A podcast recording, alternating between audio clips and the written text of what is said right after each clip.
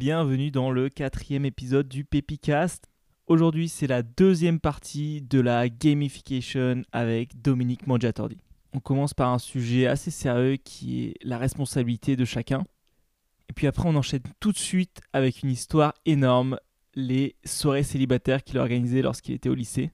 Dans les films de super-héros, il y a toujours l'histoire de l'origine du héros, qu'est-ce qu'il faisait quand il était jeune, etc. Et ça, c'est ça, c'est une très belle, euh, très belle histoire sur l'origine de, notre héros.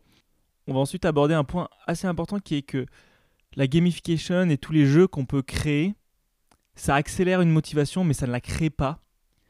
Il y a aussi beaucoup d'outils dont on parle, et il y a un thème qui revient souvent qui est différents outils marchent pour différentes personnes à différents moments, et si on essaye de de se focaliser juste sur un seul, eh bien on se coupe, euh, on se coupe un bras finalement.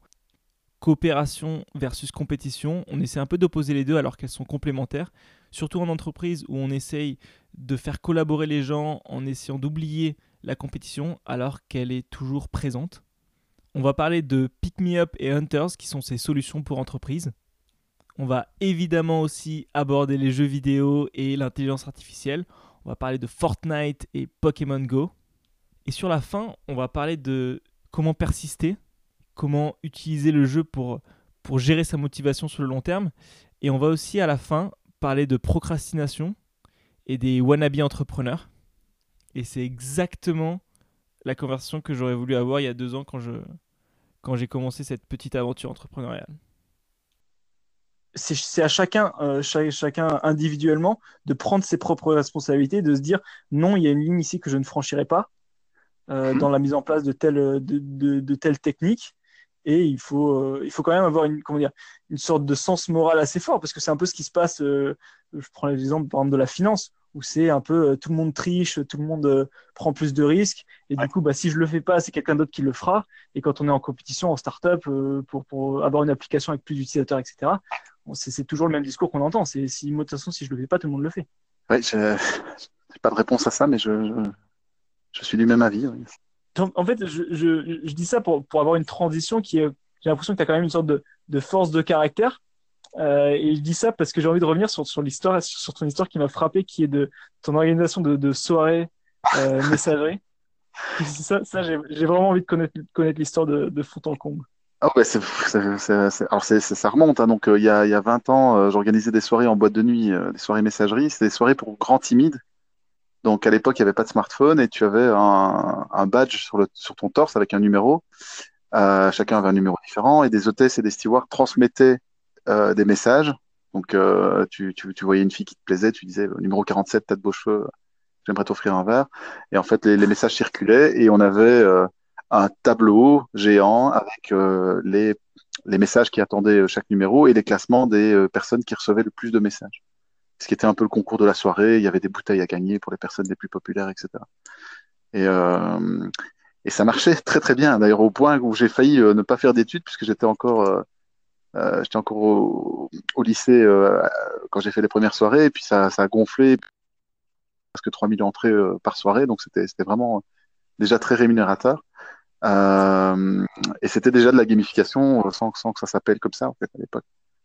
Donc euh, oui, je suis content que ça t'ait marqué. Mais ça, bah, ça m'a marqué parce que, parce que je me dis, quel, âge tu avais euh, quand tu organisais ça? 16 ans, de, 16 à 19 en fait. pendant 3 ans, j'ai fait ça. Il faut quand même avoir une, comment dire, une, sorte de, de, une sorte de force de caractère pour se dire non. Parce qu'une fois que, à 16, 17 ans, tu fais ce type de, tu as ce type de réussite, surtout dans le milieu de la nuit, où il y a tout le côté, euh, enfin, sans rentrer dans les détails, mais il y a toutes les filles qui tournent autour, tout, tout l'argent, plus les filles, plus le succès. Là, tu étais, une, une rockstar à ton niveau. Bon, ben ça va, j'avais j'ai une famille euh, assez euh, raisonnable avec. Euh, oui, non, ça, ça ne m'a pas.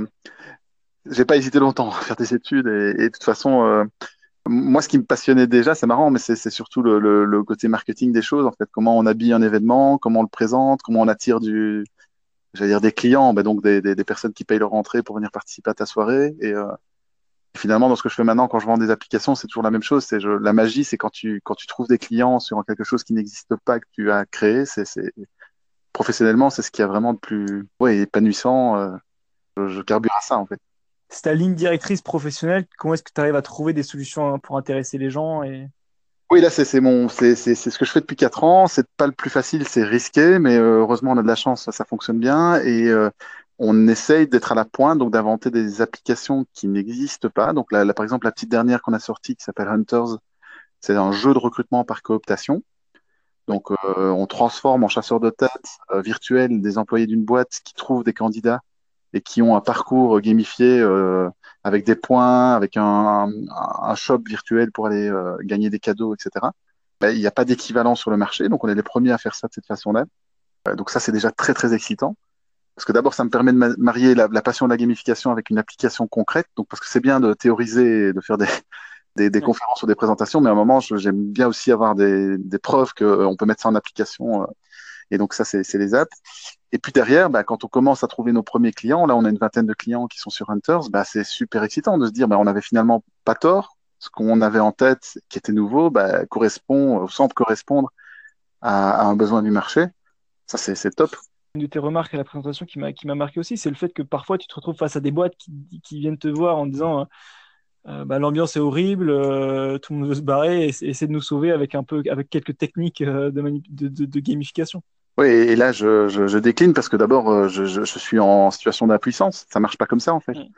Euh, la gamification, ça marche d'autant plus que le, le, les joueurs sont, euh, sont euh, partiellement ou totalement motivés, en fait. On accélère une motivation. Si elle est inexistante, ou qu'elle est biaisée, ou qu'elle est malsaine, rajouter de la manipulation dans un environnement malsain, c'est vraiment, euh, c'est vraiment pas du tout. d'abord, ça, ça, ça m'intéresse pas, mais puis surtout, c'est pas efficace, quoi à chaque fois, il y a des modes avec des nouvelles techniques qui sortent, mais on en revient toujours aux fondamentaux, qui est que si derrière le produit est mauvais, l'entreprise est pleine de, chefs qui sont pervers et qui mettent une mauvaise ambiance, c'est pas des techniques qui vont, qui vont, qui vont, qui vont sauver ça. Évidemment. Par contre, maintenant, je plus plus cette histoire de, de, de, bienveillance au travail, etc. Plus euh, ça marche dans l'autre sens aussi, c'est-à-dire que tu peux être dans un environnement hyper bienveillant, euh, pour prendre le terme à la mode, avec des managers qui ne veulent absolument pas te brusquer, te décevoir. Et donc, tu te retrouves dans un environnement très lisse. Personne ne peut euh, donner un avis tranché, taper du poing sur la table, exprimer euh, des émotions fortes, où la compétition est complètement bannie, absente et tabou. Et donc, tu peux aussi finalement être très malheureux dans un environnement comme ça. En tout cas, pris sous l'angle du jeu, ça veut dire qu'on éteint des petites lumières qui sont allumées dans le jeu, mais qu'on ne veut pas reproduire de peur de, de, de frustrer, de peiner, etc. Les jeux sont motivants, mais les jeux sont motivants aussi parce qu'ils sont extrêmement frustrants. Mmh. Les sports sont frustrants. Euh, et donc euh, le bonheur qu'on peut trouver quand on a euh, franchi des niveaux après euh, je sais pas combien de game over dans un jeu euh, qui nous passionne, le, le, le, le bonheur qu'on y retrouve quand on arrive finalement à, à, la fin du jeu est beaucoup plus grand si on est passé par des étapes de frustration. Oui. J'ai l'impression de dire une évidence énorme quand je dis ça, sauf que dans la réalité des entreprises, on est en train d'essayer d'éviter toute frustration ouais. en appelant ça de la bienveillance, mais en fait, il faut faire attention, quoi. il ne faut pas aller trop loin. On essaie de, de faire passer les, les, êtres humains pour seulement des bisounours, et on a un peu, c'est ce, ce, dont tu parlais avec le, le tabou de la compétition, de l'esprit de compétition individuelle.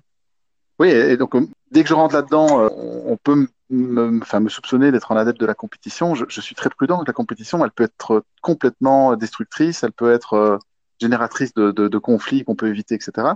Simplement, ce que je vois dans les jeux sport et jeux vidéo, c'est que même les sports collaboratifs et même les jeux collaboratifs laissent une place à l'accomplissement la, de l'individu et à ses objectifs individuels. Mmh. Donc, il n'y a pas de, de, je sais pas moi, d'équipe de foot qui gagne une Coupe d'Europe si l'équipe ne fonctionne pas en tant qu'équipe. S'il n'y a pas un esprit de corps, une cohésion, une synchronicité, s'ils n'ont pas appris à, à, fonctionner ensemble, mais en même temps, chaque joueur sur le terrain a son rôle propre, a sa carrière propre, a ses objectifs propres. Mmh. Et la combinaison des deux est tout à fait possible. Les jeux, y compris les jeux collaboratifs, ne l'oublient pas ça. Dans les entreprises, je vois parfois qu'on garde uniquement l'aspect collaboratif, mais on oublie euh, l'aspect individu. Sans même parler de compétition, hein, simplement le l'épanouissement individuel de l'individu, bah, il est propre à chaque individu. Ouais. Et donc quand on lisse par le bas en, en mettant une norme pour tout le monde, en disant mais de toute façon c'est ce qu'on veut pour l'équipe et le bien de l'équipe, c'est le bien de chacun. Non, c'est pas si facile. Moi, j'ai des cours en théorie des jeux. Et à chaque fois, il nous expliquait justement comment ça marchait. Il nous expliquait ce jeu, c'est un jeu où si vous voulez euh, gagner le jeu et faire le maximum de score, il vaut mieux coopérer. Et à chaque fois, les premières manches du jeu, il y avait toujours la majorité des gens qui ne coopéraient pas pour euh, faire plus de points que les autres sur la première manche, en sachant très bien que euh, après les autres allaient se venger sur la manche d'après, qu'au final, à la fin des dimanches, on allait tous être perdants. Et pourtant, on ça avait été expliqué avant, et à chaque fois, et le professeur nous disait, toutes les années, c'est comme ça. Parce qu'il bah y a quelque chose de fondamentalement humain dans le fait de dire, ah, je, je vais gagner et que ça n'a aucun sens. Je vais gagner 10 points de plus que toi à cette manche-là. Alors, pour, pour essayer quand même de, de, de, de, faire la publicité de la collaboration, la collaboration mhm. provoque des vrais moments de bonheur et d'enthousiasme. Mais parfois, il faut la forcer, la collaboration, pour justement aller chercher ce bonheur. Je, je, donne un exemple. Il y a un jeu qui vient de sortir qui s'appelle A Way Out. Je ne sais pas si tu, tu as entendu parler. C'est un jeu où euh, tu dois t'échapper d'une prison. Euh, mais en fait, euh, tu es menotté à un co-détenu que tu ne connais pas, qui est un autre joueur de la communauté. Et donc, tout, vous devez tout faire ensemble, en fait. Il y a tout un chemin à, à parcourir, toutes des étapes. Et donc, si ton joueur est moins bon que toi, bah, tu n'as pas le choix, tu dois t'adapter à son niveau pour que vous soyez synchro, pour sauter les obstacles, et tu dois lui apprendre à devenir moins bon, moins mauvais, en fait, puisque sinon, il va te donc c'est de la collaboration forcée et c'est le gameplay du jeu, c'est-à-dire euh, un jeu collaboratif, forcé, et où tu peux trouver vraiment du plaisir quand tu passes dans ta tête, tu te dis, ben, j'ai pas envie de collaborer à 100% parce que j'ai aussi mon individu et que j'ai envie de me développer individuellement, sauf que là, le gameplay est tellement forcé sur le collaboratif que c'est fun. Mhm. Et donc, tu t'obliges à le faire. Et quand tu réussis une partie de, de Way Out, quand tu n'es pas toi-même hyper collaboratif, tu prends quand même ton pied, en fait. C'est un peu ce qui se passe en, en, aviron, et même c'est la théorie du, chaînon le plus faible, qui est euh, bah, typiquement l'aviron, qui est un des, enfin, honnêtement, c'est un des pires sports du monde, je pense, et où malheureusement le bateau, bah, c'est que de la souffrance déjà, très peu de plaisir, beaucoup de souffrance, mais c'est aussi que le bateau est limité en fait en vitesse et en performance par le, plus faible, le rameur le plus faible. Donc, si on est, euh, s'il y a quatre rameurs, ça sert à rien d'avoir d'avoir trois champions olympiques et quelqu'un qui est débutant, parce que dans tous les cas, mm-hmm on est limité par le, par le chaînon le plus faible et c'est ce qui force justement qui force la coopération et qui, met l'accent justement sur, euh, sur le fait d'aider la personne à. Et puis parfois, je pense que c'est anti-compétition, euh, il y a un côté hypocrite puisque euh, il suffit simplement de faire un zoom arrière pour retrouver la compétition. Donc une entreprise hyper collaborative au sein de l'équipe, je sais pas moi, imaginons une boîte de cosmétiques, L'Oréal ou peu importe, hein, mais qui est à fond qui serait à fond dans, dans, dans l'hyper-collaboration, hiérarchie complètement plate, personne ne dirige personne, euh, on veut le bien-être de chacun, etc. En fait, en face, il y a quand même des concurrents et sur le marché, il faut quand même battre contre des concurrents. Donc, dès qu'on fait un zoom arrière, on retrouve cette compétition. Et c'est ça qui est marrant en gamification, c'est le profil le plus courant, ce sont les socializers, donc les personnes qui sont plus intéressées par les interactions avec les autres joueurs que par le, la performance brute. Et qui souvent sont très euh, euh, euh, réfractaires à une notion de compétition dure, forte et directe. Et quand on a des visualizers, en fait, ils sont très très compétitifs en groupe contre groupe. Ils ont besoin de faire partie d'une tribu, d'un clan, d'une guilde, d'une famille, peu importe. Et quand ils sont dans cette mhm. tribu, bah, ils sont réconfortés dans leur rôle de socializer. Ils ont un, un, lien social qui est clair, qui est rassurant. Ils ont des amis ou des, ou des, des, des camarades ou peu importe mais ils partent ensemble à la, à la conquête ou à la bataille contre euh, d'autres guildes ou d'autres familles. C'est pour ça que un peu l'idée Warcraft, World of Warcraft sont très populaires parce qu'il y a plusieurs façons de s'épanouir dans ces jeux. On peut être tout à fait individualiste, on peut être très euh, justement collectif avec une guilde. Euh, et donc les, ces deux profils qui sont pas du tout les mêmes trouvent, trouvent leur, enfin, peuvent vraiment prendre leur pied dans, dans ces jeux parce que c'est, on, en revient sur la logique, d'insider versus outsider, c'est que plus le, clan, enfin c'est la logique tribale, c'est plus le clan est fort et, aimant à l'intérieur, et plus finalement il est en, antagonisme avec le, monde extérieur, que ce soit euh, les barbares ou, euh, la compagnie euh, opposée. Oui, et la procuration, hein, qui est un autre biais cognitif. Donc la procuration, c'est si, je sais pas, moi je suis supporter de l'équipe du PSG, avec le PSG gagne, ben, je suis plus fort. En fait, PSG n'en a rien à foutre de moi et ils ne savent même pas que j'existe. Oui, c'est ce que la plupart des entreprises essaient de faire. Un mauvais joueur, mais que la guilde est puissante, ben, on se sent plus fort. C'est un sujet parfois qui peut être un, peu touchy, mais j'y pensais quand tu parlais de, la compétition individuelle où parfois il faut essayer de forcer la collaboration. On, aime tous collaborer et en même temps on aime tous quand même gagner. Tu as entendu parler des débats qu'il y a eu il y a quelques temps sur toute l'idée du, revenu universel? Euh, Oui, oui, tout à fait, j'ai bien suivi. J'avais entendu une interview où, justement ce que les mecs disaient, c'était que finalement, on en revient, euh, eux, ils liaient ça un peu au comicisme, etc. Et de dire que bah, finalement, tout ce qui fait que quelqu'un va essayer de, de, travailler plus et de faire fournir plus d'efforts, c'est parce que basiquement, il a envie, à la fin, d'être meilleur que les autres. Et que du coup, c'est pour ça que c'est des logiques qui. Ah, je sais pas ce que Il y a beaucoup d'études sur les, les, salaires et les revenus. En fait, quand tu as. Euh, euh, et je, c'est un des biais cognitifs que je montrais hier aussi, c'est-à-dire, imaginons que tu es dans une équipe où chacun perçoit un salaire mensuel de 4000 euros, par exemple et, euh, et, tu reçois une augmentation et euh, tu passes à 4300 euros euh, en sachant plus ou moins qu'en fait tu es le mieux payé ou pas loin d'être le mieux payé. Et puis euh, tu changes de boîte et tu arrives dans une boîte où tu as toujours tes 4300 euros, mais en fait tout le monde est à 5000. Bah, tu es super malheureux quoi. Clairement. Et, et, et, donc cette histoire de revenu universel, c'est un peu, c'est un peu aussi le, le, le même souci, c'est que enfin il y a des il y, a des, il y a des tests, il y a des études euh, qui sont faites justement sur la, performance collective versus la performance individuelle. Il faut pouvoir varier les deux. Si dans une classe, tu as, euh, je sais pas moi, tu, tu as une classe où euh, tu as un cours de maths, interrogation, et en fait, tu en as un qui fait 17 sur 20, la moyenne est à 15, et tu en as qui ont fait 12, 11, 10. Et puis le prof bienveillant dit Bon, j'en ai marre de cette histoire de, de, de points différents. Ce qu'on va faire, c'est que désormais, vous aurez tous la moyenne des points prend le meilleur, on prend le moins bon, et puis on donne la même cote à tout le monde.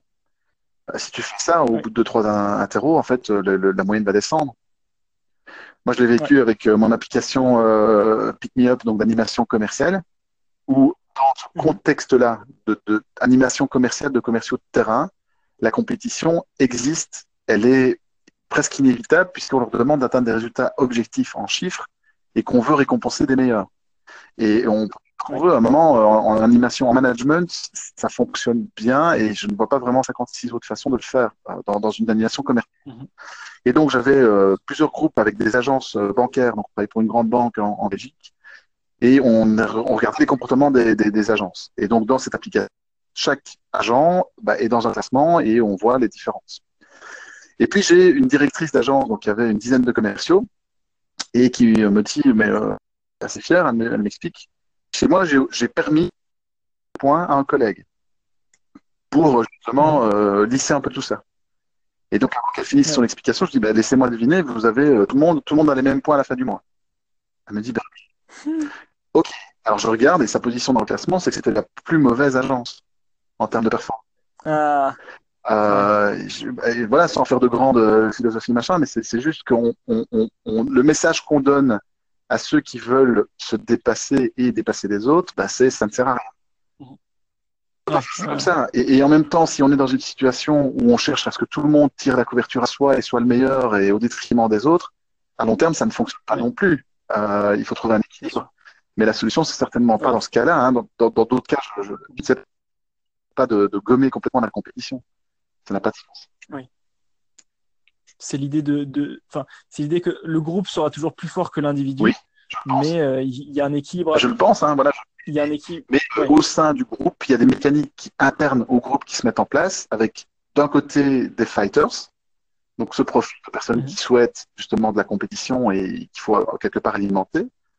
D'un autre côté, et ça on est tous un petit peu les achievers, et ça c'est plus fort et c'est plus noble, c'est-à-dire pour chaque individu au sein de son équipe, qu'est-ce que je peux faire pour qu'il évolue par rapport à ses compétences et son profil à lui Et comment le récompenser et même m'aspirer des jeux pour lui faire comprendre qu'il a franchi des niveaux par rapport à son niveau de départ, il est meilleur. Et puis les socializers, et puis les explorateurs qui ont besoin de surprises. Et en fait, ces comportements, ils sont très clichés, mais ils, se voient dans les équipes et on voit que les gens sont différents. Et, euh, il n'y a pas une stratégie gagnante, mais il faut garder un petit peu d'ingrédients. Euh, en tant que manager, tu as intérêt à avoir plusieurs armes disponibles pour t'adapter. Et donc, quand tu dis, par exemple, tu mhm. décrètes, chez moi, il y a zéro compétition dans mon équipe commerciale, tu te coupes le bras, en fait. Mhm. Tu t'interdis mais L'inverse est, exactement aussi ridicule. Hein. Quand tu décrètes dans une équipe, chez moi, il y a zéro collaboration, il n'y a qu'un individu qui compte. C'est tout aussi ridicule. Mais pas parce que tu as un mauvais choix stratégique, c'est parce que tu te coupes, tu te prives d'une possibilité de levier de jeu euh, que tu ne pourras plus utiliser. Oui, bien sûr, bien sûr. si, on revient sur les, sur les, sur les jeux vidéo, les MMORPG, si tu, si tu fais une campagne et qu'il n'y a pas de magicien dans l'équipe, alors qu'en face il y en a, ou ce, genre, euh, moi je fais une guilde, mais chez moi je veux pas de magicien, c'est mes guildes sont magiciens. Je vais, comment le jeu va évoluer, et tu vas peut-être te retrouver dans une situation où tu dois faire une rafle et en face, si tu n'as pas de magicien, tu gagneras jamais la rafle. Clairement. Et est-ce que, enfin, parce que justement dans les, dans les logiques d'entreprise pure, j'ai l'impression qu'il y a une sorte de, et même, même dans la société, peut-être que c'est plus en France, mais j'ai l'impression qu'il y a une sorte de, de, confusion entre ce qui est l'équité et, l'égalité. Et je pense que c'est, je pense que l'équité marche beaucoup mieux euh, que, que, que l'égalité quelque part. Quand on dit euh, tout le monde a les mêmes points, euh, ça marche moins bien que si on dit ben on peut les partager. Certes, on, mais- on va sur des terrains euh, philosophiques et parfois politiques, mais pour moi, c'est, enfin, il n'y a pas photo. Euh, l'égalitarisme, c'est une très mauvaise idée en, en entreprise. Mm. C'est dire, euh, voilà, on a décrété que tous les enfants de 10 ans portaient des vêtements de taille 10 ans. Ben voilà. Ben, quand tu dis ça, tu, t'aperçois à la réalité de terrain qu'en fait, non, les enfants de 10 ans ne portent pas des vêtements de taille 10 ans. Ouais. Que les vêtements de taille 10 ans, 25% que les 12 ans, 25% que les taille 8 ans, et puis encore euh, aux extrêmes, tu as des 14 ans et des 6 ans. quand on parle en termes de, de talent, même si c'est un mot qui veut un peu tout et rien dire, si on, si on se prive de quelqu'un qui a un talent exceptionnel parce qu'on veut justement égaliser dans son équipe, on, on- on coupe, euh, on coupe court au fait d'être bah, justement d'être les meilleurs et d'être la meilleure équipe. Quoi. Après, euh, en, en- à nouveau, hein, l'équipe est plus forte que l'individu. Donc, quand tu as euh, en management, j'ai vu plein de fois des, des super talents, mais qui n'ont pas euh, le caractère qui, qui va avec, c'est-à-dire qu'ils peuvent euh, parfois oublier de faire parfois preuve d'humilité ou de, de compassion pour les autres, etc. Euh, et des superstars qui prennent toute la lumière et qui, qui assèchent complètement les autres. Il faut simplement faire le bilan total de tes, de tes talents versus tes non-talents ou tes, tes compétences globales et puis tu es perdant en fait. Oui, bien sûr. En voulant à tout prix garder, garder un super talent dans une équipe, finalement on se retrouve toxique. Il y, y a beaucoup ça dans les équipes IT. Donc un, un excellent développeur, un excellent codeur qui le sait et qui est en plus un peu arrogant, Mhm. très rapidement te plomber une équipe. Ouais. Parce que de toute façon, que fassent les autres, quel que soit leur code, euh, c'est jamais assez bien, c'est jamais assez rapide. Ouais. C'est toujours un peu plus buggé que cette superstar. Et, et Mhm. ça peut vraiment être euh, au total euh, un peu, un peu difficile. Pour, pour revenir sur ce que, sur ce que tu disais, sur le, la, la puissance de l'équipe, les, les chasseurs de tête maintenant commencent à débaucher en équipe et pas juste débaucher une personne qui est le top performer. Tout à fait. Et c'est marrant que tu dis ça parce que moi, je suis en train de recruter euh, une dizaine de personnes sur euh, notre studio à, à Liège. Et euh, je suis en train de- d'explorer ça. C'est-à-dire que j'aimerais recruter des personnes deux par deux ou trois par trois. De gens Oui. qui travaillent déjà ensemble et qui s'entendent bien ensemble et qui veulent rester ensemble. Mais qui, qui veulent, pour de bonnes raisons, quitter leur boîte. Je, je crois D'accord. ça. C'est assez difficile de voir. euh, Dans, dans les jeux euh, vidéo euh, de type euh, 5 contre 5, euh, style Dota ou LoL, euh, Oui. euh, tu regardes les équipes, les meilleures équipes sont pas forcément celles qui ont les 5 meilleurs joueurs. Ouais. Il y a euh, euh, une combinaison de plein d'autres éléments, il y a l'ambiance dans l'équipe, il y a les, il y a des bons followers, euh, euh, il, voilà, il y a des gens qui sont peut-être moins bons à super bien les consignes du leader euh, dans, dans, dans Dota ou dans LoL, c'est flagrant. Donc, euh, Mhm. c'est ouais, très important. Est-ce que, d'ailleurs, puisqu'on commence à parler de, de, de Dota, de LoL, etc., est-ce que tu as suivi les, les, les différents combats euh, face à l'intelligence artificielle? Oui, j'ai regardé un petit peu, ça, ça devient intéressant. Tout ce qui, est, tout ce qui est contenu sur l'évolution de l'intelligence artificielle dans le jeu, c'est-à-dire que- qu'elle de- qu'elle devient de, plus en plus forte dans, dans tous les types Mhm. de jeux, en fait. Hein. C'est Ouais. assez passionnant, passionnant et c'est ça, ça me rassure, c'est-à-dire que je suis convaincu que l'intelligence artificielle sera plus forte à tous les jeux que l'être humain. Je veux dire, c'est juste, à mon avis, imparable. Et donc, si c'est ça, qu'est-ce qui va nous rester comme amusement dans, dans le spectacle que peut être un, un sport ou un, ou un jeu euh, vidéo?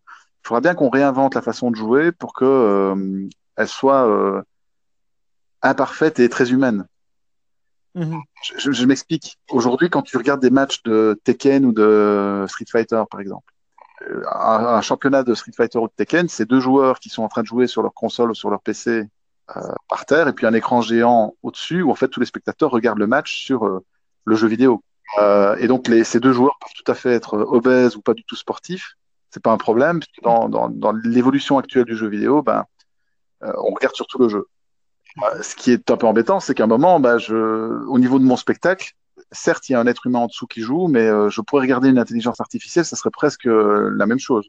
On n'a plus les vrais joueurs qui. Enfin, bref. Et donc, pour prendre l'exemple des jeux de versus fight, il y a les premiers euh, tests de, de combat où en fait, on te met des capteurs partout sur le corps et tu joues à Tekken ou à, ou à Street Fighter avec Ah, euh, combattants physiques qui sont euh, évidemment ils se touchent pas, hein, ils ne se frappent pas dessus, ils sont ils sont espacés, mais ils reproduisent des mouvements et ils sont vraiment en train de d'actionner les personnages de Street Fighter ou de Tekken. Et je crois qu'il y a une catégorie de jeux où il va y avoir un retour du, du physique. Donc on va chercher des athlètes qui vont se combiner avec l'univers virtuel des jeux. Je, prends, je pense par exemple au championnat de Just Dance, Mhm. qui commence à vraiment cartonner aussi. Le jeu devient de plus en plus pointu en termes de reconnaissance de mouvement. Et donc, pour gagner euh, la World Cup de Just Dance aujourd'hui, il faut être un super bon gamer, euh, c'est-à-dire euh, être bien synchro avec euh, les écrans, etc. Mais il faut aussi être un bon danseur. Ça, je trouve ça assez no- allez, noble dans, dans l'évolution du jeu vidéo. C'est que je crois, qu'il- je crois un retour léger mais intéressant du, du, du monde physique pour que euh, on Mhm. ait des humains en fait. là maintenant qu'on qu'on- qu'on a parlé des, des jeux vidéo, mon, mon expérience personnelle, parce que on, on parle beaucoup de tout ce qui est positif dans la gamification. De... Moi, j'aimerais parler de tout ce qui est des sentiments négatifs, mais qui sont, euh, comment dire, quand même positifs. Euh, je m'explique, c'est que quand moi je jouais à Warcraft, je me rappelle que 90% de mon temps, c'était que de la frustration. Bien sûr. C'était c'était que de la frustration, c'était que, que, que de la haine de perdre, que, que, que, de, la, que, que de la douleur. Et, je, et, je, et pourtant, je, je passais ma vie dessus. Et je me rappelle qu'il y avait une, il y avait une, une, une interview de, de Lance Armstrong, le coureur cycliste, qui disait, euh, il y a un journaliste qui disait, mais où est le plaisir dans, dans, dans tout ça, dans le fait de, de, de, de faire du vélo comme ça et de, de taper des cols après des cols? Et il disait, mais je comprends pas la question. Moi, je l'ai fait pour la douleur. Et je sais, je sais pas si, enfin, j'ai l'impression que c'est quelque chose qui, qu'au début, en tout cas dans un jeu ou comme dans la vie, on commence à le faire pour le plaisir, et on te vend du plaisir, mais qui, mais au final, l'essentiel de la vie, euh, que ce soit dans les jeux ou ailleurs, c'est quand même un peu de la douleur parce qu'on doit résoudre des problèmes et que c'est, difficile. Oui, alors bon, attention. hein, donc le, le, le, le- même dans Warcraft, où je, je prends Fortnite, où euh, moi qui suis un très piètre joueur de Fortnite, je ne fais Mhm. pas des top 1 en fait. Je, j'ai quand même euh, dégommé bien avant. Mais il y a deux moments dans, dans une partie de Fortnite, même frustrante. Il y a le moment où tu es quand même encore en vie et tu progresses et tu y crois toujours. Et donc, ce moment-là, euh, il y a une mécanique qui se met en place, c'est quand tu es mauvais joueur, ce moment-là, il est, il est plus fort que pour un bon joueur, en fait, le, le début de la partie, parce que tu sais que ton espérance de vie dans le jeu est très, très courte. Ouais. Et donc, c'est un moment qui est plutôt positif. Tu prends ton Ouais. pied d'être euh, en train de te balader euh, sur l'île et peut-être de tuer un, un ou deux personnages, enfin, dans mon cas, et puis d'être dans le top 35, tu, tu- ça t'excite, quoi. Et donc, si tu te fais éliminer à ton bon niveau de maîtrise, c'est ce que je montrais dans la conférence, c'est que tu as cette zone d'échafaudage maîtrise, c'est-à-dire que tu apprends un jeu, tu atteins un palier de, compétences. Tant que tu es dans ton palier de compétences et que tu progresses, tu as beaucoup plus de, sentiments positifs d'accomplissement que de frustration, même si tu cumules des game over. Mais tant que tu bats ton score et tant que régulièrement tu fais un progrès, euh, c'est le, le sentiment d'accomplissement qui prend le dessus. Quand Mhm. tu rentres dans une zone où tu, tu stagnes à un niveau et que tu vois que tu ne bouges plus et que tu n'avances pas et que la frustration est, est- est vraiment tout le temps là, parce que tu ne passes pas le niveau que tu t'étais fixé, ben là, tu as deux comportements. Soit tu es un vrai achiever et ça t'excite encore plus, et c'est un peu ce que tu viens d'expliquer avec euh, Lance Armstrong, c'est que cette douleur te, te- vraiment te, te, te stimule, et euh, c'est pour ça il faut être vraiment un, un vrai achiever. Soit, comme la majorité des cas, tu abandonnes le jeu, en fait. Donc, trop Ouais. de frustration dans le jeu te fait abandonner le jeu. Sinon, tout le monde serait champion de vélo.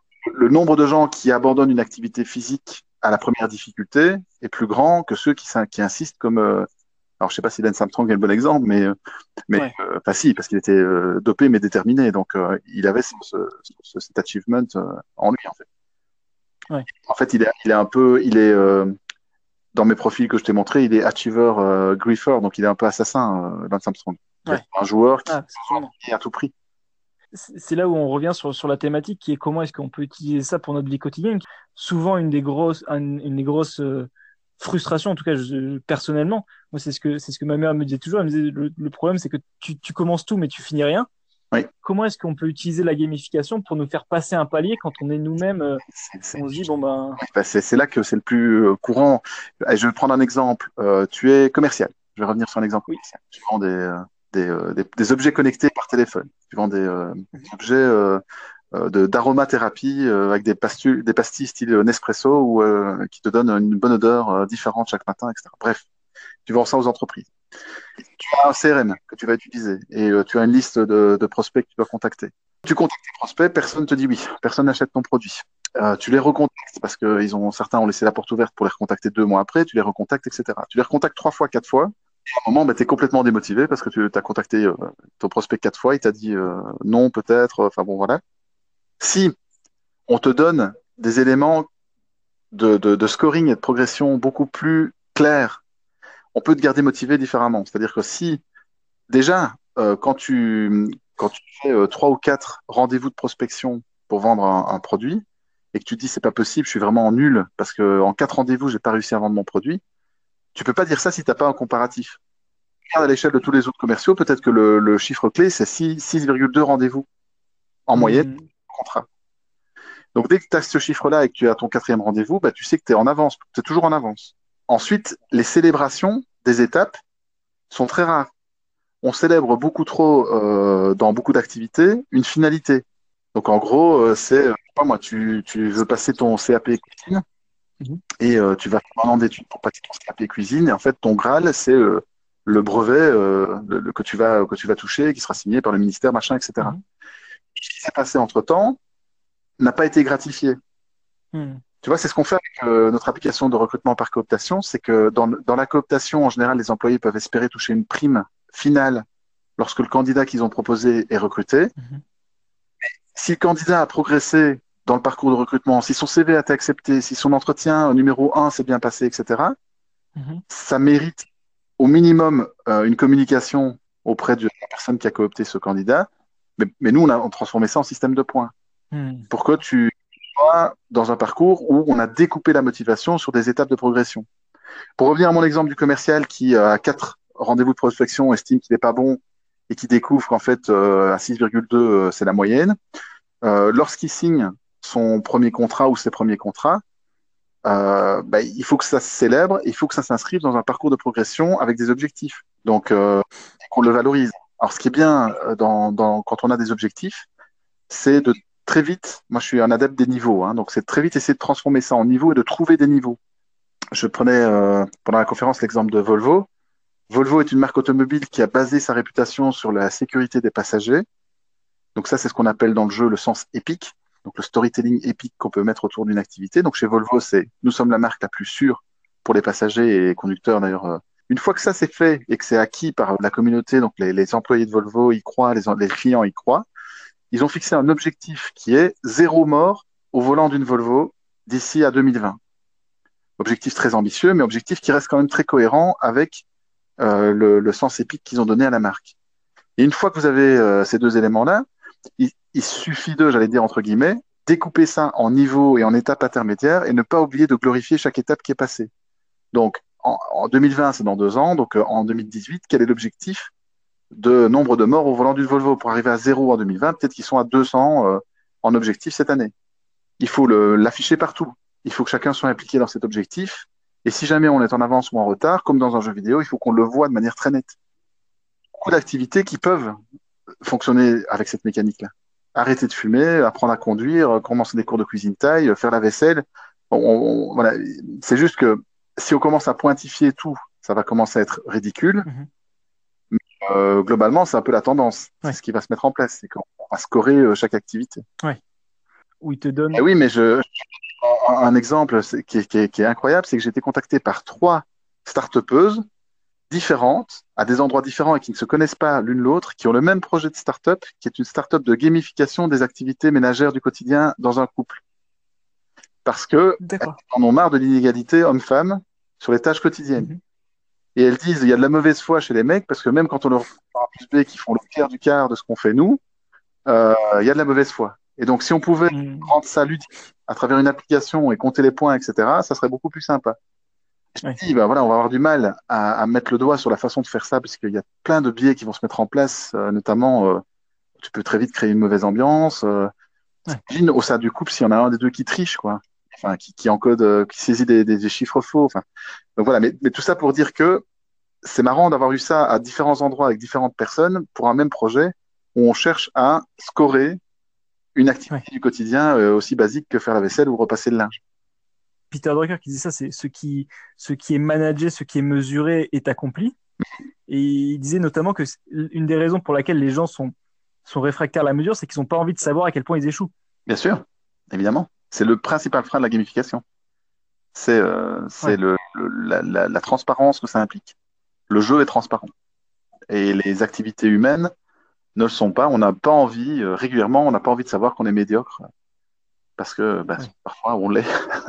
Pour revenir sur l'idée de, de qu'est-ce qui se passe quand, quand, je suis dans la frustration et que j'ai l'impression de ne pas, de pas m'améliorer, que ce soit dans mon job ou pour un objectif personnel, mmh.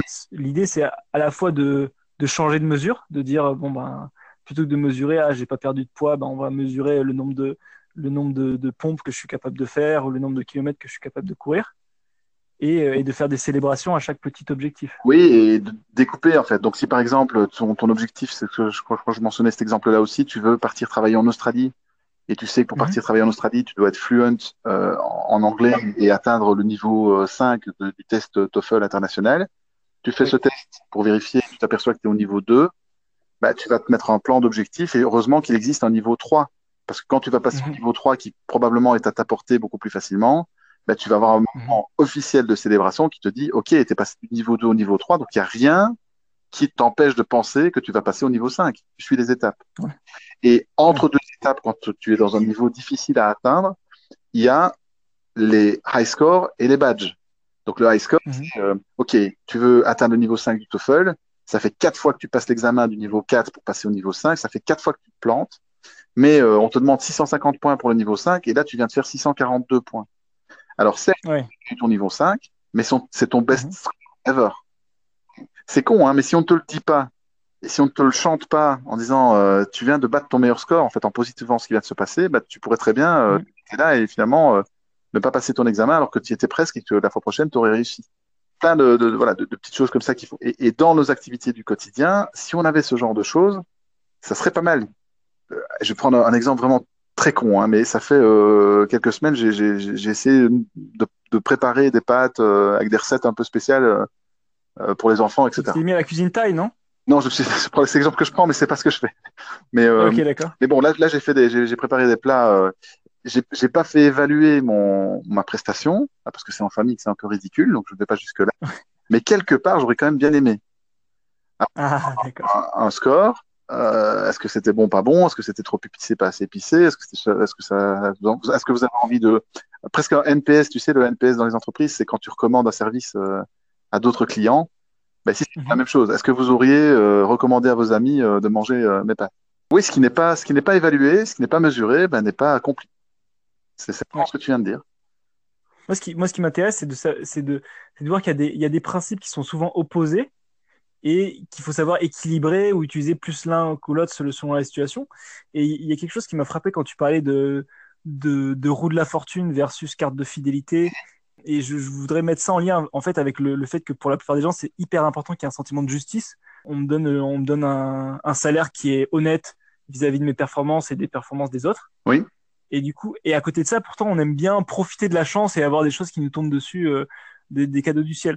Je sais pas un peu quel est ta, il y, a, deux biais euh, cognitifs euh, qui se mélangent là-dedans. Donc le, premier, c'est que c'est un, un, de ceux qui est le plus impressionnant, c'est que un biais cognitif, j'ai oublié comment il s'appelait celui-là, mais très connu, c'est que les gens ont tendance à penser que le monde est juste. C'est-à-dire que le cerveau ne supporte pas que le monde soit injuste. Or, il est terriblement injuste le monde. Hein. Donc, euh, euh, par euh, en fait réflexe de sécurité, on, le cerveau fonctionne pour essayer de toujours remettre la justice quelque part et, et on veut croire que le monde finalement, il y a quelques, on, on voit des, des dérapages ou des, des, injustices autour de nous tout le temps, mais globalement le monde doit, c'est pas possible, le monde doit être juste. Puis en même temps, l'imprédictabilité est un des leviers du jeu très puissant. Et derrière l'imprédictabilité, il y a cette notion de je suis plus fort que le destin, que la chance ou que la, que la moyenne des gens, et il va m'arriver des choses fantastiques qui n'arrivent pas aux autres. Quelque part, est une sorte d'injustice. Et ça, c'est le, c'est le levier des, jeux de joueurs de hasard ou de joueurs de casino. C'est que cherchent un raccourci injuste en disant non, mais je sais que pour gagner 1000 euros, euh, il faut travailler euh, X heures, mais je peux aussi gagner 1000 euros euh, en ayant de la chance à la roulette. Donc ça, c'est l'appât du gain, mais l'imprédictabilité, elle se traduit à plein d'endroits. On, on, aime être surpris, et évidemment, on aime être surpris par des surprises positives. Voilà. Et donc l'exemple que tu, que tu mentionnes, que, je, que j'avais expliqué, c'est que dans, dans une étude, 6 personnes sur 10 une roue de la fortune à une carte de fidélité chez leur boulanger. Et d'ailleurs, j'avais posé la question aux personnes qui étaient dans la salle et il y avait une grosse dominance sur la roue de la fortune parce que euh, on cherche ce gain rapide. On se dit, je vais avoir, enfin voilà, c'est plus excitant de jouer contre le destin et puis finalement, ça peut être plus rapide.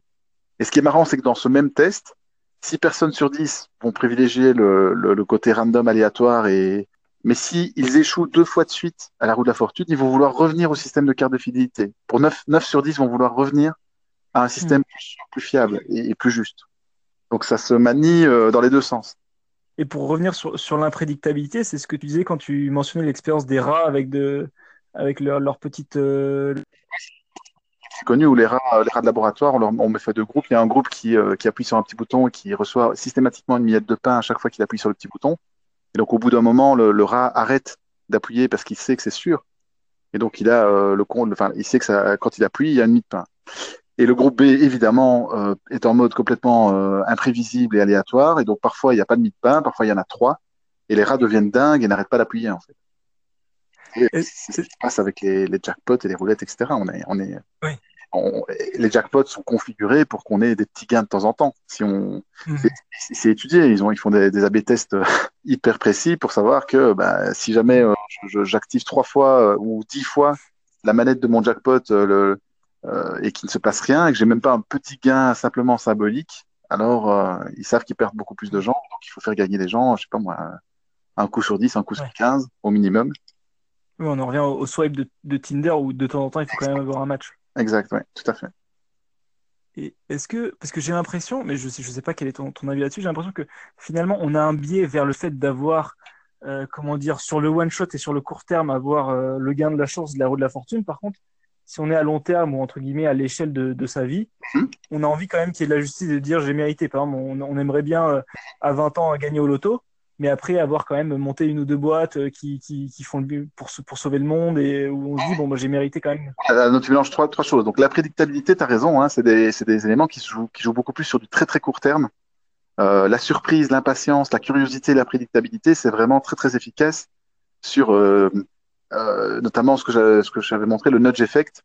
Donc quand tu veux mhm. provoquer des, des comportements ou des actions. Euh, voilà. Ensuite sur du plus long terme, l'accomplissement, qui est un levier euh, en soi euh, dont on a beaucoup parlé euh, là maintenant, est beaucoup plus fort parce qu'il est beaucoup plus juste. Et au-dessus de l'accomplissement, il y a le sens épique. C'est-à-dire qu'au niveau de l'action hmm. et de l'engagement, si tu peux faire une activité qui est pleine de d'éléments imprévisibles, positifs, euh, pleine de qui, qui, qui, stimule en toi ton impatience et ta curiosité à tout moment. Donc ça, c'est pour du quotidien et du très tactique mais qui, à, échelle plus large, te permet d'accomplir quelque chose, donc de te développer dans cette activité. Donc, par exemple, tu ouvres une agence digitale et euh, tes journées sont passionnantes parce que tes projets se ressemblent pas et parce que tu as un client qui est caractériel, puis tu en as un autre qui est charmant, enfin, et euh, tu travailles pour une boîte dans, dans le retail et puis une autre dans l'automobile. Enfin bref, donc ta journée est passionnante. Donc là, on est sur de la curiosité, de la patience, de la, prédictabilité. Et puis, tu es euh, patron de cette boîte euh, et tu vois que ton troisième exercice, tu as fait une croissance de 26% et que tu as pu recruter cinq personnes supplémentaires, là, tu es dans l'accomplissement. Et puis, parce que euh, tes cheveux blanchissent et que tu veux donner du sens à ta vie, tu transformes ton agence en agence uniquement digitale pour les, ONG, par exemple. Ouais. et là, tu es dans le sens épique. Donc, hmm. voilà, c'est des qui sont qui sont très intéressants à utiliser, mais qui ne se travaillent pas au même niveau et qui, effectivement, sur le long terme, le sens épique est le meilleur levier en long terme et l'accomplissement euh, avec lui. Oui. Ou les ce que tu disais, ouais. curiosité, machin, etc., c'est beaucoup moins fort euh, sur le long terme. Enfin, c'est quelque chose. Euh, ouais. C'est ce que tu disais sur le, sur, sur, le, sur le long terme, et surtout, ce que je trouvais hyper intéressant, c'est quand tu parlais de Volvo et du sens épique, et sur le fait, le, le sentiment, l'arrière-goût que, que, que, ça te laisse une expérience une fois que c'est terminé, le fait de, de, dire où on, enfin, où on, se dit, bah, par exemple. Tu l'as pas fait pour rien. Euh, oui, c'est ça. Job et que tu as, quitté Volvo et que tu es parti travailler euh, chez, euh, chez, chez, Audi ou chez Porsche, bah, tu, tu sais que tu as travaillé dans une boîte où ça avait du sens. Mhm. J'entends de, beaucoup d'anciens employés d'Apple, par exemple. bah, peut-être plus grand, mais quand Apple n'était pas redevenu aussi puissant, etc., il y avait toujours ce sentiment. Euh, voilà, et donc c'est parce que tu as cru au sens épique au moment où tu as fait cette activité que ça peut te rester par la suite. Par contre, pour revenir sur l'imprédictabilité, quand tu perds un jeu de hasard et que tu perds contre oui. roulotte euh, ou, ou le, le, le, au blackjack, euh, bah, tu, te, tu te sens un peu con. Quoi. Il y a, y a photo, tu, tu, sais que tu n'aurais pas dû mettre ton argent et tu as ce sentiment euh, de dire bah, je me suis encore fait avoir et, je rentre chez moi, j'ai moins d'argent quand je suis parti, c'est quand même un peu bête. Même, même chose, oui, euh, un autre levier qui est celui de la possession, où tu as tous ces jeux où tu peux euh, posséder des collectionnels et en fait, tu rentres dans un phénomène de collectionnite, notamment bah, par exemple Pokémon Go, pour prendre le plus connu. Mmh. Euh, euh, bah, c'est la même chose que pour des vraies collections, c'est-à-dire que quand tu fais une collection et qu'elle te passionne, certains font des collections qui durent toute la vie, mais beaucoup de collections sont interrompues à un moment et de manière brute. C'est-à-dire, on arrête sa collection du jour au lendemain. Et là, on se sent pas bien non plus, puisqu'on se dit, mais comment j'ai pu passer autant de temps et peut-être dépenser autant d'argent dans cette collection qui maintenant ne me, me paraît plus avoir tellement de valeur, en fait. C'était une valeur très sentimentale ou symbolique. Oui, euh, c'est que. Et malgré tout, le, le, comment dire, la, la, les phénomènes chimiques dans le cerveau sont, sont tellement puissants qu'on finit par y revenir au blackjack, euh, au casino, etc. Parce que euh, sur le moment, c'est trop fort. Après, euh, à petite dose, perdre à un jeu de hasard, c'est excitant. Hein tu, tu, oui. tu, sais, de, tu sais que tu acceptes de perdre 100 euros et que tu viens avec dans ta tête, de toute façon, ça m'amuse de dépenser mes 100 euros. C'est comme des unités de jeu. C'est comme si tu avais euh, euh, mis 100 euros dans un flipper pour jouer au flipper, bah, tu préfères jouer au blackjack. Donc tu n'es pas encore dans l'addiction à la lutte contre le, le hasard. Oui.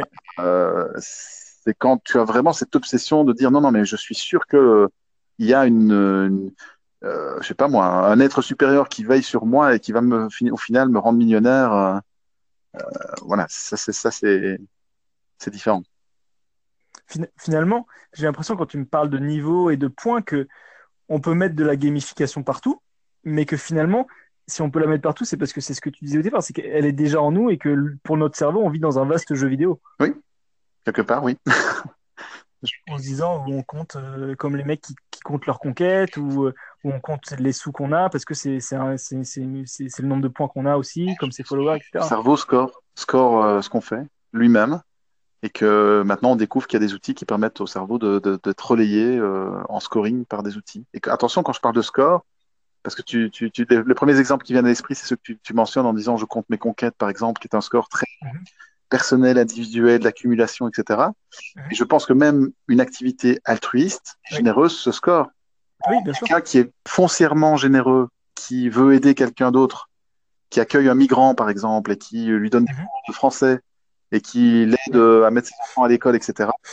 Voir mmh. cette personne se développer, s'intégrer ou être heureuse, etc., lui procure un sentiment de bonheur qui se quantifie. Il peut, il oui. peut dire j'ai été encore plus heureux cette fois-ci euh, avec ce couple-ci qu'avec le précédent. Euh, oui. Et subliminalement, il, ça se score. Oui, c'est ce que c'est ce que font certaines certaines ONG où quand on parraine un enfant, on reçoit des lettres, des photos, euh, pour justement renforcer en se disant j'ai aidé tant d'enfants à faire euh, avoir des cours, etc. Un peu moins noble parce que c'est la recherche de formalisation par quelqu'un d'extérieur. Ouais. Donc tu as besoin que quelqu'un d'extérieur, que ce soit l'ONG ou tes amis, te disent ah, mais t'es vraiment super généreux. Ouais. Même, Alors intrinsèquement, ce que tu voulais dire, c'est intrinsèquement, on a déjà ça. Des vrais, vrais, vrais, vrais généreux qui sont malheureusement trop rares, mais qui, je crois que, je sais pas moi, euh, l'abbé Pierre ou Mère Teresa, ou je sais oui. pas qui on peut prendre en exemple, sont, sont des gens qui, quelque part, devaient scorer euh, leur générosité mmh. sans s'en rendre compte aussi. Oui, avec une motivation purement intrinsèque du euh, ça me fait plaisir d'aider les autres, quel que soit ce qu'en ce qu pensent les gens. Et... ça. Et que, que, tout est dans notre cerveau, tout est une question de points finalement qui sont qu'on s'échange avec nous-mêmes et qu'on mesure hein, et qu'on on passe de niveau, etc. etc on, est tous sensibles à l'image qu'on a de soi. Donc quelqu'un qui est généreux n'acceptera pas de faire du mal à quelqu'un d'autre, par exemple. Et donc c'est aussi une image qu'il veut avoir de lui ou d'elle. Oui. Et à un moment, bah, comme ta vie change et que parfois tu fais des choses qui sont bien, moins bien par rapport à tes idéaux et par rapport à ce que tu veux faire, bah, tu vas oui. chercher à comparer si tu es mieux ou moins bien que précédemment. Et donc déjà, tu es dans une mécanique de, de scoring. En fait.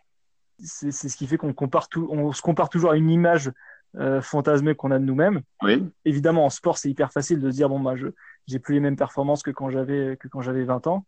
Mais euh, c'est vrai que ce que tu dis, c'est que professionnellement, même émotionnellement, sur euh, qui je suis en tant qu'individu moralement, ça, on, on, se score aussi. Ouais. Bien sûr. L'exemple qui vient en tête quand tu me dis ça, c'est les. Je, je crois qu'on discutait euh, en buvant une bière des entrepreneurs.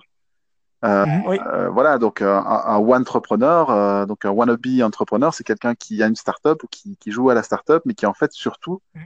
veut scorer le regard des autres euh, euh, quand il rentre, euh, je sais pas moi, euh, le soir ou quand il va euh, en soirée avec ses potes, il veut pouvoir dire j'ai une startup ou j'ai une offre ou je machin, etc. Et qui est beaucoup Ouais. plus sensible au prix qu'il peut recevoir parce qu'il a fait un concours de startup et que ça, ça le, ça, ça, ça le drive, fait. en fait, tarde à aller vendre des contrats euh, directement aux clients. Voilà, Ouais. parce que son, son score n'est pas dans le, la vente au client, son score est dans la, la perception qu'on peut avoir de lui en tant que startupper. Ouais, C'est énorme ce que tu dis ça parce que c'est c'est une des choses qui, quand il y a, quand il y a des retours d'expérience de, de, de gens qui disent pourquoi j'ai raté, etc., il y en a pas mal qui disent que justement ils ont perdu trop de temps sur les concours de start-up.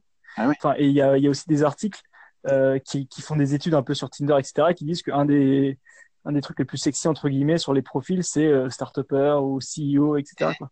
Ouais. Même si, alors que, alors qu'une start-up, ça, ça, ça ne veut rien dire parce qu'on peut, vendre- on peut vendre des, des sacs poubelles ou, euh, ou des drones et Oui, et puis surtout, je crois que le niveau de vie moyen du startupper, c'est très bas. Hein, c'est- des miséreux, les startuppers, malheureusement.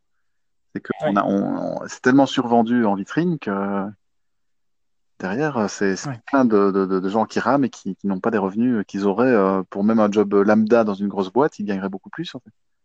C'est Oui, c'est ce que fait. Bah, d'ailleurs, c'est ce que c'est ce que disait euh, euh, euh, Noah Kagan, qui, qui parle beaucoup des, des, entrepreneurs.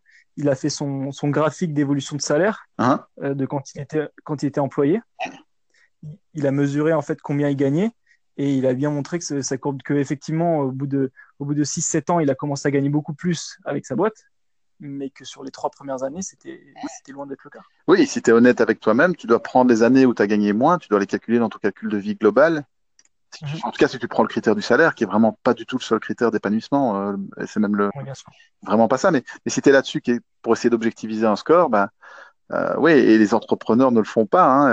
Le basculement euh, d'un job de salarié à un job de- de- d'indépendant ou d'entrepreneur, avant même de parler de start-upper, bah, si tu as deux, trois Mhm. années difficiles, le temps de mettre en place ton activité, et puis qu'au bout de trois Ouais. ans, tu retrouves le même niveau que ce que tu avais avant, bah, tu Mhm. as tendance à oublier les trois ans où en fait tu as perdu Ouais. ton revenu et cette somme-là, elle va pas apparaître. Tu dois la, tu dois la quantifier pour te dire pour que ça vaille la peine, je dois aussi ajouter cette somme et je dois la récupérer euh, pour pouvoir dire j'ai gagné Ouais. mon opération.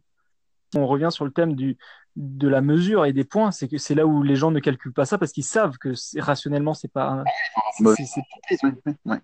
La plupart du temps, quand, quand on fait les choses qui nous tiennent souvent à cœur, on, c'est des choses enfin, qui, qui ne sont pas, qui ne tiennent pas la route rationnellement finalement. L'exemple que je viens de citer, tant qu'à se concentrer sur le, la perte éventuelle de salaire que tu as quand tu bascules d'un job d'employé à un job de- d'entrepreneur, c'est plus sain de dès le départ te dire ok, je quitte mon job d'employé et Mhm. euh, je sais que je vais gagner moins pendant 18 mois ou 24 mois, mais tu le mets sur papier, tu fixes un objectif. Ouais. Et euh, au bout de 48 mois ou de 56 mois ou de 72 mois, j'aurai euh, non seulement récupéré ma somme, mais je- j'aurai un train de vie supérieur ou j'aurai un revenu supérieur. Tu fais un, un score et tu en fais des niveaux et tu te découpes et tu regardes euh, si tu avances bien ou pas bien. Très peu le font en fait, parce que c'est cruel. Parce que si tu n'y arrives pas, ça peut être très démotivant. Si tu es un achiever, tu- ça va plutôt t'aider en fait. Mais en fait, ça, je pense que c'est ce que tu disais, hein, c'est qu'il y a tous ces biais cognitifs et tous ces leviers-là, et il faut jouer sur celui qui, qui marche le mieux quand c'est dans ta boîte pour tes utilisateurs ou tes employés. Et à titre personnel, il faut se connaître un peu soi-même pour savoir ce qui marche pour nous. Oui, tout à fait. Et tu dois te dire, bon, bah, moi, je suis un achiever, il faut que je vois les points, et quand je, quand je suis à moins 10 par rapport à ce que je devais faire, bah, ça va me, ça va me surmotiver. Oui. Alors que si, euh, si je suis quelqu'un qui, qui se dit, bon, j'y vais plutôt pour l'attrait de la nouveauté, et quand je regarde les chiffres, je vois que je suis pas du tout dedans, bah, je, je- je vais arrêter finalement. Après, c'est facile à dire et plus, plus difficile à faire, mais donc je pense que ce qui est facile en tout cas à faire, c'est de le faire au moins au niveau des supra-objectifs. Donc moi, j'ai quelques supra-objectifs de vie euh, que je vais pas partager ici, mais qui sont clairs dans ma tête, qui sont sur euh, des, des plans à euh, 5 ans euh, et, et 10 ans. Et euh, je, Mhm. je- dans ma tête, je m'auto-check en permanence pour voir si euh, bon voilà, ça, ça prend bonne forme, je suis en avance, je suis pas en avance, et si je suis pas en avance, je dois me bouger les fesses pour euh, faire ce qu'il faut pour me rapprocher de cet objectif. Ouais. Euh, c'est plus c'est plus compliqué évidemment de commencer à jouer à ça euh, pour n'importe quelle petite tâche, n'importe quel petit projet euh, en, permanence. C'est épuisant et c'est il y a plein de méthodes comme ça pour nous apprendre à gérer notre temps et être motivé qui sont qui font vendre beaucoup de bouquins. Je pense notamment à la, méthode GTD que tu connais peut-être, Getting Things Done. Oui, ouais.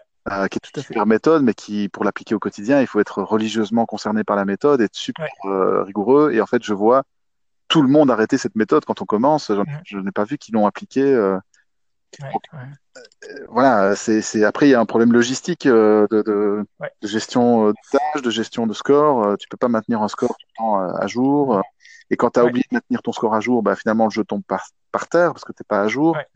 Donc mhm. voilà de Getting Things Done, etc. Et tous ces livres un peu de, de management ou de self-développement, quand ils en parlent, ils disent la plupart de ces livres, quand ils regardent bah, sur. Parce qu'avec Kindle, maintenant, tout peut être mesuré, hein ils disent la plupart des gens lisent le début, mais ne vont même pas à la fin du bouquin pour te dire le drop rate de, de, de, ce type de méthode. Oui, moi j'ai un, un, un, avis plus, plus tranché, c'est que je pense qu'il y a beaucoup de. Si on faisait une analyse des profils des gens qui achètent et lisent ces bouquins-là, je pense qu'on a justement euh, une, surproportion de entrepreneurs ou de euh, procrastinateurs euh, compulsifs, quoi. Clairement, clairement. Bah, à s'expliquer comment on va faire pour arrêter de procrastiner. On, lit de plus en plus de bouquins, mais en fait, on ne fait pas plus de choses. Hein. Oui, bah, c'est tout à fait ça. Bah, D'ailleurs, c'est ce que dit, je ne sais pas si tu connais un entrepreneur qui s'appelle Gary Vaynerchuk. Oui, c'est ça, c'est exactement son discours. Oui. C'est ça, oui, oui et il disait ça, il disait quand je regarde mes followers, les gens les plus actifs et qui me suivent le plus, il disait mais arrêtez de me suivre. Oui, c'est ça. Qu'est-ce que, vous faites, que vous faites de vos journées quoi Clairement. Et, et moi, c'est un, un, truc où ça m'a fait mal, mais ça m'a réveillé. J'ai un ami qui se moquait de moi en me disant mais tu passes plus de temps à planifier ce que tu vas faire qu'à vraiment bosser. Eh ouais, ouais. Parce que toutes ces béquilles t'entravent te, te, finalement. Bah, c'est bien de s'en rendre compte, hein, parce que voilà, c'est oui, bah, euh, j'aime bien. Alors, Sartre, c'est compliqué à lire, mais finalement, euh, ça se résume à ça. Quoi. Donc, on n'est pas euh, qu'on s'invente dans sa tête et que qui on donne toute la crédibilité possible en disant mais je suis quelqu'un de créatif mais ok mais prouve-moi que tu fais quelque chose de créatif ou moi je suis un entrepreneur ok mais montre-moi que tu entreprends Exactement. moi je suis un bon comité moi je suis un, un type super généreux ok mais montre-moi que tu es généreux c'est exactement ça. C'est exactement ça. bah, c'est tout ça. Et c'est exactement la discussion que j'avais avec un ami qui, qui, qui lui, veut, veut, se lancer dans l'aventure et qui, qui, me, qui me tannait pour dire Mais quel, quel livre tu as lu Quel podcast Etc. Et j'ai essayé de lui dire l'inverse. Arrête, pose-toi des questions à toi-même. Parce que la question qui, qui vient souvent, c'est qu'est-ce que. Enfin, j'ai toujours la flemme d'appliquer ce que je dois faire, etc. Et, en fait, il n'y a pas de solution. Il faut juste accepter que moi, les, les, entrepreneurs à succès que je croise, euh, qui m'impressionnent le plus, ils sont tous différents, et, mais ils ont un très têtu et qui, enfin, c'est pas qu'ils lisent pas, hein, ils, peuvent lire beaucoup, mais ils, ils, ne comptent pas sur des livres pour faire des, prendre des décisions ou pour avancer, en fait. Exactement. Bah, on Tu disais, pardon, c'est un, un, petit peu coupé. Ah, pardon, on a été coupé. Mais je dis, je dis, euh, ce sont des, des, des doers, donc euh, ils agissent. c'est le point commun de, de, je parle pas des grands patrons du CAC 40, je parle de, Xavier Niel ou euh, je pense au patron d'OVH, euh, Octave, je sais pas si tu vois le personnage. Euh, c'est un fonceur très intelligent, c'est même un génie, mais c'est quelqu'un qui, avant toute chose, moi je le qualifierais comme quelqu'un qui agit en permanence. Il prend 10, décisions par jour, il bouge. Bien sûr. C'est exactement ça. Je pense que la, solution se trouve dans l'action. Et, c'est le thème de, de, ce que tu me disais beaucoup aussi, c'est la motivation intrinsèque et extrinsèque. Quand tu vas chercher la solution ailleurs, c'est un problème Et voilà, on finit là-dessus. Les entrepreneurs, ce sont des gens qui font, qui agissent avant tout. Et au-delà des entrepreneurs, je pense que dans la vie, l'important, c'est ce qu'on fait. Même si vous êtes un penseur et un chercheur, si vous ne produisez pas d'articles, eh ben, vous n'avez rien fait finalement. C'est un conseil un peu bizarre, mais il y a un moment, il faut arrêter de lire et de consommer du contenu et puis se poser la question sur ce qu'on fait concrètement. C'est une question que j'essaie de me poser un peu tous les soirs, de me dire qu'est-ce que tu as fait, est-ce que tu as avancé aujourd'hui, et puis sur le long terme, maintenant j'essaie d'incorporer tous ces éléments de, gamification pour garder ma motivation. J'essaie de découper mes étapes intermédiaires, d'essayer de les célébrer quand j'atteins un nouveau palier, même si je suis encore loin du résultat final.